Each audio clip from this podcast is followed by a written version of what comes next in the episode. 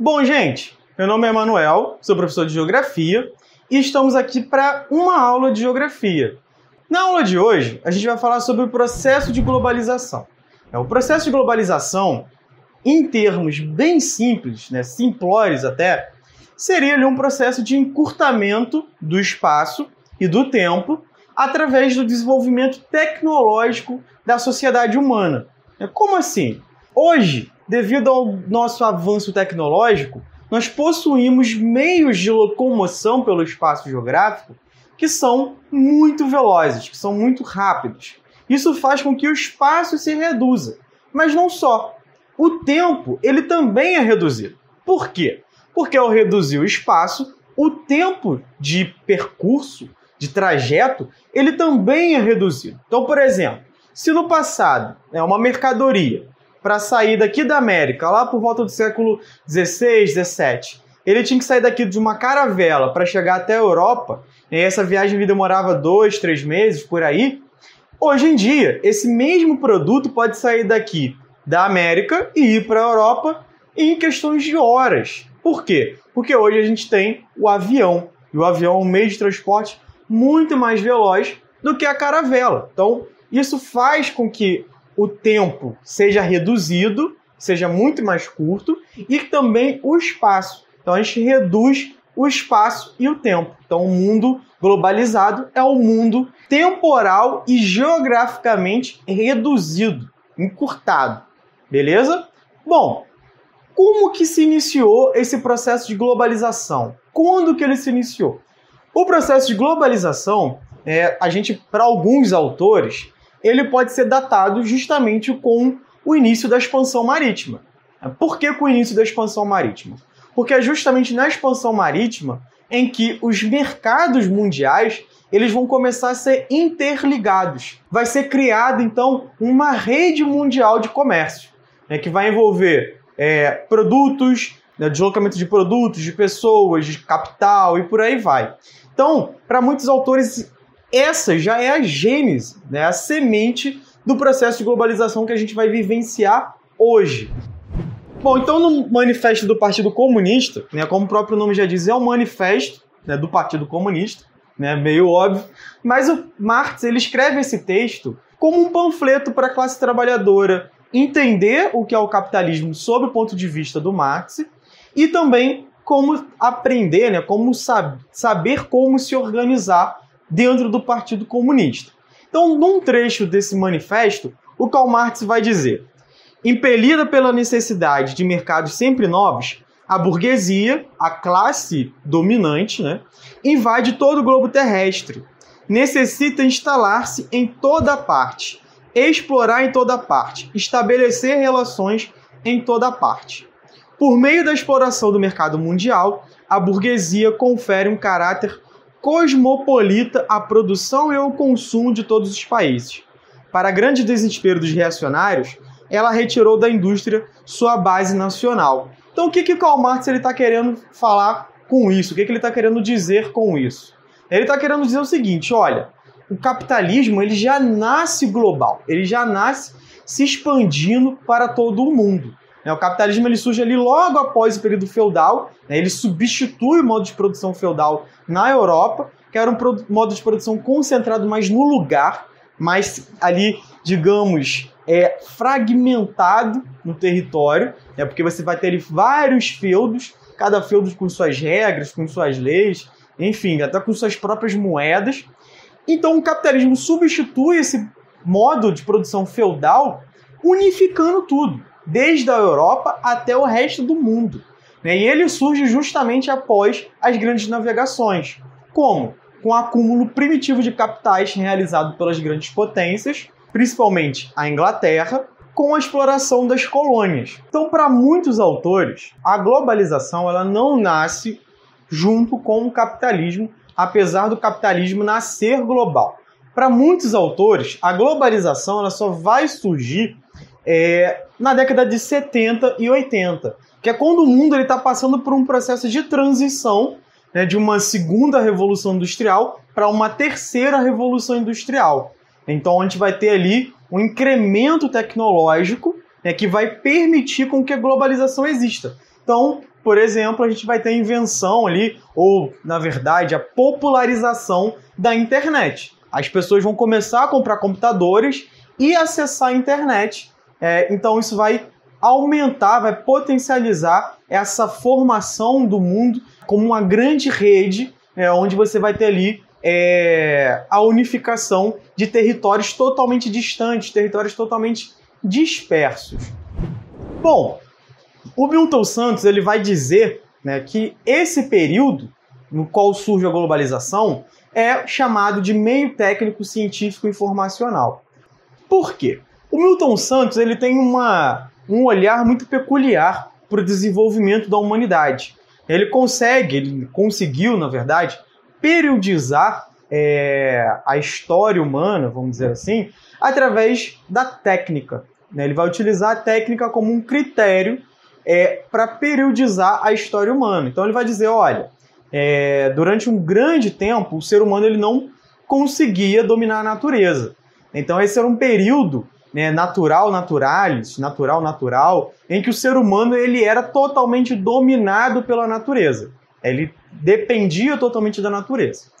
Posterior a esse período, a gente vai ter o meio técnico, que é quando o ser humano ele começa a controlar, né, a produzir determinadas técnicas, incluindo ferramentas que vão dobrar a natureza, ou vão iniciar um processo ali de dobramento da natureza às vontades humanas. Então, por exemplo, a gente pega aí a produção das pirâmides do Egito, ou das pirâmides astecas, enfim, é, em uma série de lugares na Europa, a gente vai perceber que o ser humano ele começa a controlar mais a natureza, ele começa a modificar realmente a natureza, enquanto que antes ele estava ali a bel prazer da natureza, ele estava ali simplesmente é, sendo influenciado pela natureza, enfim. O outro período é o período técnico-científico, ali já por volta do final do século, ali do século XIX, século XX, que é quando a ciência ela passa a ser utilizada, ela passa a ser organizada para produzir novas técnicas. Então a ciência ela passa a ter uma centralidade. Então antes, é óbvio, você tinha intelectuais, você tinha pessoas que pensavam novas técnicas, tinha, existiam. Mas agora você vai ter ali verdadeiros centros e esses centros vão estar voltados para a criação de técnicas, né, que são as grandes universidades. Então, essas universidades elas vão ser financiadas pelos estados nacionais para produzirem novas técnicas, né? seja de domínio sobre a população, então a demografia é uma técnica importante, ou mesmo, por exemplo, produzir é, gases venenosos, armas químicas, biológicas e por aí vai. Já o período, né, o meio técnico, científico, inform informacional, é nesse período da década de 70, 80, 90, que vai começar ali a se estabelecer. E para o Milton Santos está muito claro, com o surgimento da internet, a informação ela ganha uma centralidade. Já não é só mais a ciência, já não é mais só a técnica. É, é tudo isso junto, mais a circulação intensa de informação.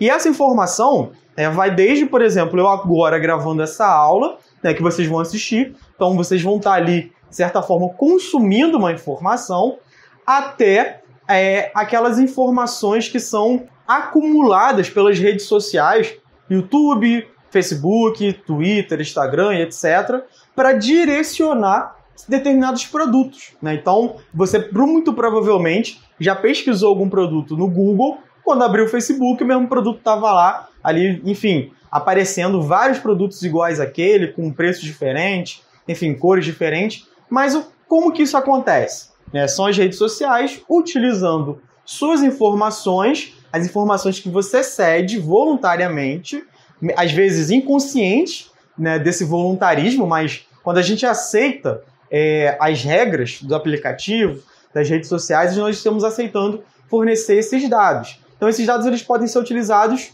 é, para divulgar produtos mas eles também podem ser utilizados para direcionar uma eleição, por exemplo, uma candidatura, como aconteceu nos Estados Unidos no caso da Cambridge Analytica, que foi utilizada pelo Trump para direcionar determinados anúncios políticos, anúncios partidários, né, de, anúncios para votarem nele, ali com direcionado para grupos específicos. Então, ah, é, tem uma família que gosta de cachorro. Então vou enviar para ela uma, um anúncio né, sobre a minha candidatura que tem a ver com animal, que tem a ver com bicho, que ela vai ter alguma. É, né, isso vai provocar algum afeto nela, algum carisma é, com a minha imagem. Mas não só para isso, não só nesse plano mais, vamos dizer, micro, né, mais simples, mas a informação que está contida em todos os produtos que nós consumimos e até em produtos militares. Então, por exemplo, é, acontece muito, o Brasil quer comprar um, um, um avião de caça, né, um avião mais rápido, é, enfim, mais letal. Então, muitas vezes o Brasil vai lá, compra o avião, mas não só. Ele também compra a possibilidade dele mesmo produzir aquele avião. Ou seja, não é mais só o produto que está sendo vendido, mas também a informação contida nesse produto. Ah, então, isso é importante para a gente entender esse processo né, do meio técnico científico formacional. É por que, que o Milton Santos ele vai periodizar dessa forma. Bom, então entendemos já o que é a globalização, já entendemos o que é o meio técnico científico formacional, como que é, a globalização pode ter surgido, pode ter se expandido, enfim. Para terminar esse vídeo, né, eu, eu, gosto sempre de trazer para essa aula sobre, de, sobre globalização é, a visão do Milton Santos sobre a globalização. Né, o Milton Santos ele divide a globalização em três aspectos, ou três visões, eu acho. Eu acho que seria melhor dizer assim. Então, Milton Santos ele vai dizer que, primeiro, a globalização aparece como uma fábula. O que é uma fábula? É uma história fictícia, né? uma história fantasiosa. E o que, seria, então, essa globalização como fábula? Seria aquela globalização, o Milton Santos vai dizer muito isso, a globalização dos, da mídia, a globalização dos jornais. É como essa globalização é vendida para o mundo. Então ela é vendida como, eu falei lá, um encurtamento do espaço e do tempo, em que todos vão ter acesso a esse encurtamento do espaço e do tempo. Todos vão poder viajar pelo, por todos os lugares do mundo, vão poder consumir produtos culturais de outros lugares do mundo. Então você vai ter um mundo né, ali formando uma grande rede, né, com vários, é, várias tessituras e vários nós trocando informação livremente. Mas o Milton Santos ele vai, vai questionar: será que esse mundo globalizado é realmente assim? Será que o mundo globalizado é realmente uma grande troca livre de produtos culturais, né, de produtos, culturas e pessoas? Não. E aí por isso, Milton Santos ele vai dizer que a globalização ela também funciona como uma perversidade. Ou seja, ele vai dizer que na realidade a globalização é um fenômeno perverso. Por quê? Porque vende-se uma ideia de encurtamento do espaço e do tempo né, para a população, mas só tem acesso a esse encurtamento do espaço e do tempo quem pertence a determinadas classes sociais. Então, eu, por exemplo, é, por mais que eu queira viajar para a China, para Cuba, é, para a Europa, para os Estados Unidos, eu não posso, porque eu não tenho dinheiro. E mesmo se eu quisesse, mesmo se eu tivesse dinheiro, ainda existiria uma série de obstáculos para eu tentar, por exemplo, entrar nos Estados Unidos, porque entrar nos Estados Unidos é difícil. Você não consegue o visto com facilidade. Ou seja, esse mundo globalizado é um mundo ainda com muitos obstáculos para as pessoas, principalmente de determinadas classes sociais, determinados lugares. Outra prova dessa perversidade é que o mundo é, globalizado é um mundo onde a gente tem uma grande quantidade de muros dividindo lugares. Então a gente pode falar do muro entre os Estados Unidos e o México, o muro entre a Palestina e Israel, e a gente também pode falar dos muros de nossa casa e o mundo, e a rua. Ou seja, há uma cisão, há uma fragmentação da vida. Por último, o Milton Santos ele vai dizer que a globalização também pode aparecer como possibilidade. Então, por exemplo, o fato de estar gravando esse vídeo, né, através de ferramentas técnicas me garantidas, de certa forma, pela globalização, né, vai fazer com que essa informação chegue a pessoas que talvez sem eu fato, né, sem eu ter gravado esse vídeo, não teriam acesso a essa informação. Né? Ou um exemplo melhor, grupos de rap que ali vão fazer músicas e vão distribuir essas músicas na internet. Isso era algo impensável no mundo antes da globalização, porque para você produzir música você dependia de gravadoras. Né? E para você produzir música numa gravadora, ou você pagava, ou você era um fora de série que era escolhido para gravar é, aquele, aquele produto. E nesse trecho né, da globalização como possibilidade, o Milton Santos ele acaba dialogando com Karl Marx. Por quê? Porque Marx ele vê o capitalismo também como uma, de certa forma, uma possibilidade. Porque para o Karl Marx, o capitalismo ele cria o seu próprio veneno, que é a classe trabalhadora, que pode derrubar o capitalismo e implementar ali o socialismo ou outro modo de produção mais igualitário. Né? Para o Milton Santos é a mesma coisa. A globalização, apesar de ser perversa, ela apresenta possibilidades para a gente. Possibilidades de quê? Possibilidades de mudança. Né? E a partir dessas possibilidades, nós podemos modificar esse mundo perverso que é o mundo atual da globalização. Bom, gente, eu espero que vocês tenham entendido o que eu quis dizer, né, o que eu falei na aula de hoje. Espero que vocês tenham gostado desse vídeo. Eu vou pedir para vocês curtirem o vídeo, comentarem e compartilharem esse vídeo com os colegas de vocês, enfim, com quem vocês acham que vão se interessar por esse tema. Espero vocês aqui para mais um vídeo na próxima semana.